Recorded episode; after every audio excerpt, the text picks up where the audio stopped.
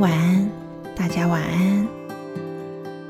你正在收听的是《沟通的勇气》，我是勇气聆听人如凡。今天这期节目，我想在聊出一朵花的主题之外，插播一个关于离散的主题。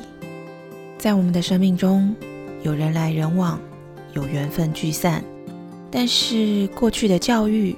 或是在我们习以为常的文化之中，有各种丰富的团圆、团聚的美好想象。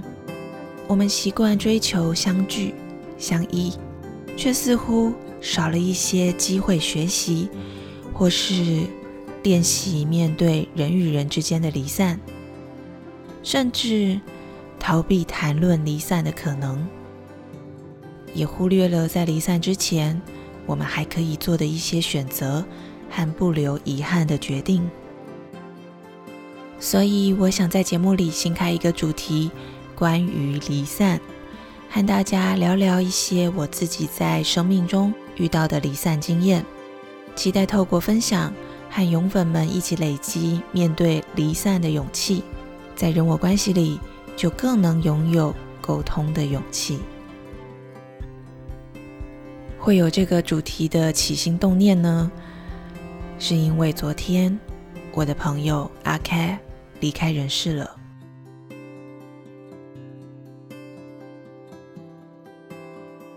严格说起来，在今年七月以前，阿开一直都是我朋友的朋友。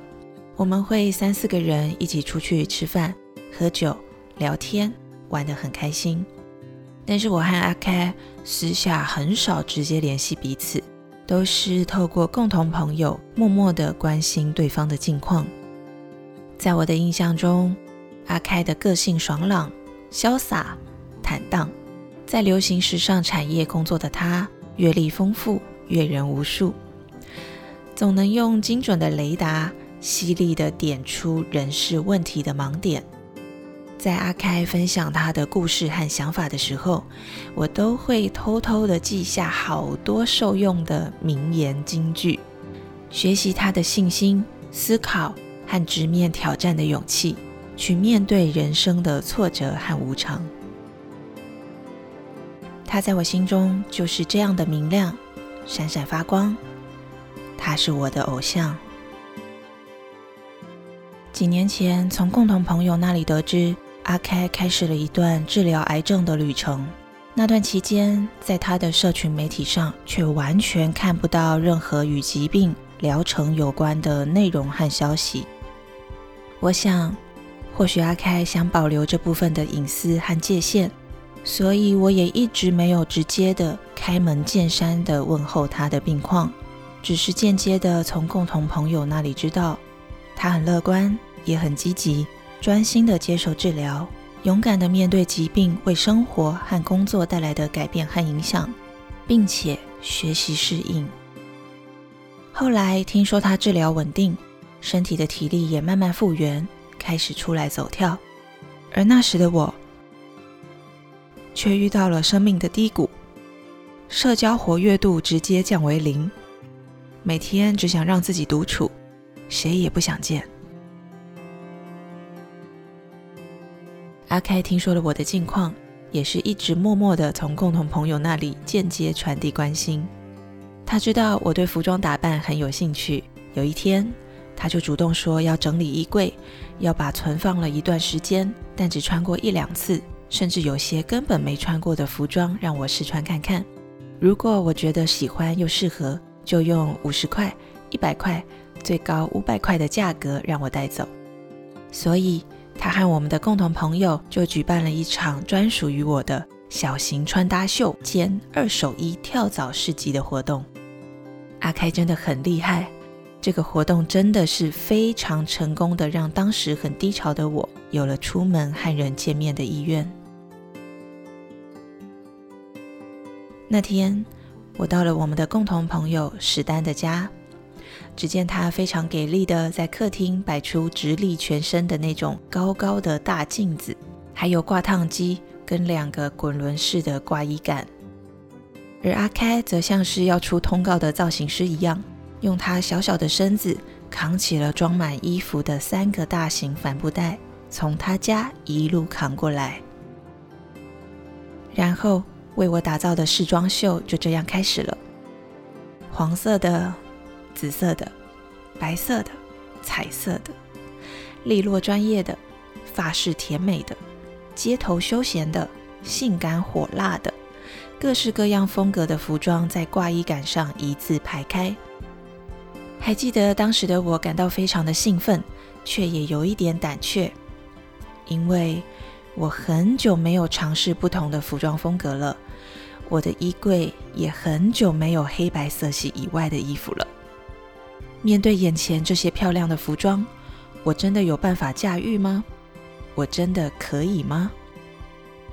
你可以，你很可以。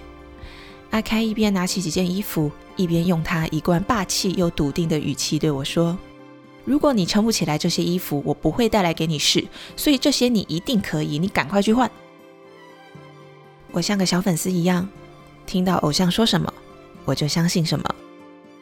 当阿开说我可以，我就有了一点勇气去相信我可以。前前后后大概试妆两个小时。在专心试穿、搭配这么多不同的造型之后，我找回了过去那个曾经造型也很明亮的自己，也发现了未来可以尝试的新的自己。在阿开的引导之下，我更喜欢自己，也有了走出低潮的勇气和信心。时隔一年后，阿开发现癌细胞转移。病况开始恶化，在人前总是形象开朗、勇敢、坚强的他，第一次在社群媒体分享他的不安、他的忐忑、他的焦虑，他很讨厌他自己。我知道这对他来说是非常大的心理突破。对一个处事周到、总是照顾别人、不喜欢麻烦到别人的人来说，揭露自己的负面情绪和感受。就是一种求救的信号。于是，我也不再隐藏自己的关心，不再觉得表达自己的真心是一件不好意思的事情。我传的讯息告诉他，他曾经给了我好大好大的力量，帮助我勇敢地度过那些很难的时刻。而我也想在他感受到很难的时候，成为他能倾诉的对象，不用害怕会麻烦到我。想聊聊的时候，就找我聊聊。我和阿开的缘分就从这里开始，具体的从吃喝玩乐的玩伴，成为能彼此交心，能在对方面前坦诚那个不完美的自己，能相拥而泣的朋友。这其实就是今年七月的事情。我们去饭店开了一间房间，好好聊天。没有别人的打扰，不用担心别人的眼光，我们放心的说出心里的担忧，说出委屈，说出害怕，说出自己其实知道某些都是自己骗自己的事情，说出自己不想承认的渺小，说出我们的无能为力，说出面对无常的我们真的不知道该怎么办才好。我们就这样一边说。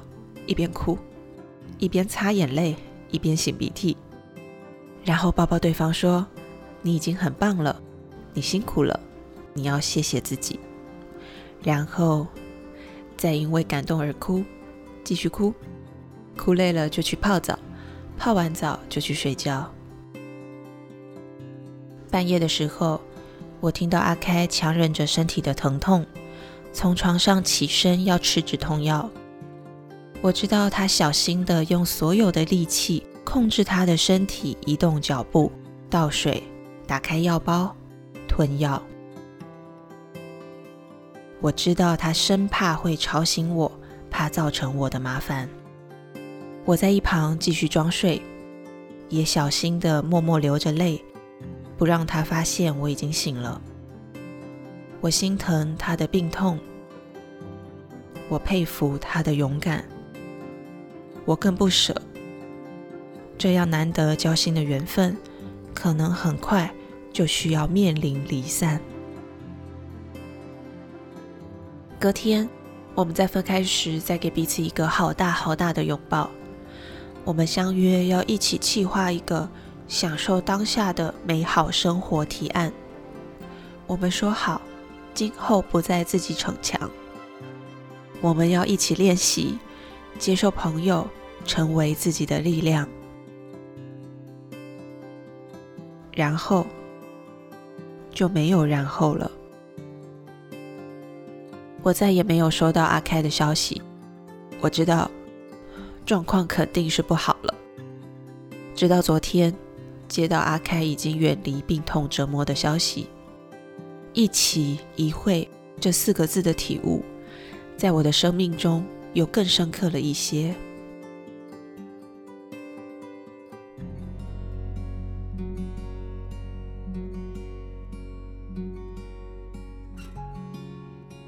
我要祝愿阿开在另一个世界里，自由的攀登他想征服的每一座高山，并且一如往常的带上烤鸭和泡面，让别的山友投以羡慕的眼神。我也要祝愿阿开的家人朋友们收拾好伤心，让阿开的勇敢和他的积极乐观，永远活在我们的生命里。我是勇气聆听人如凡，正在收听节目的你，也有面对人与人之间缘分离散的一些心得和想法吗？欢迎投稿给我，让我在空中陪伴你，让这些失落和伤心透过分享，不再感到孤单，而被勇敢取代。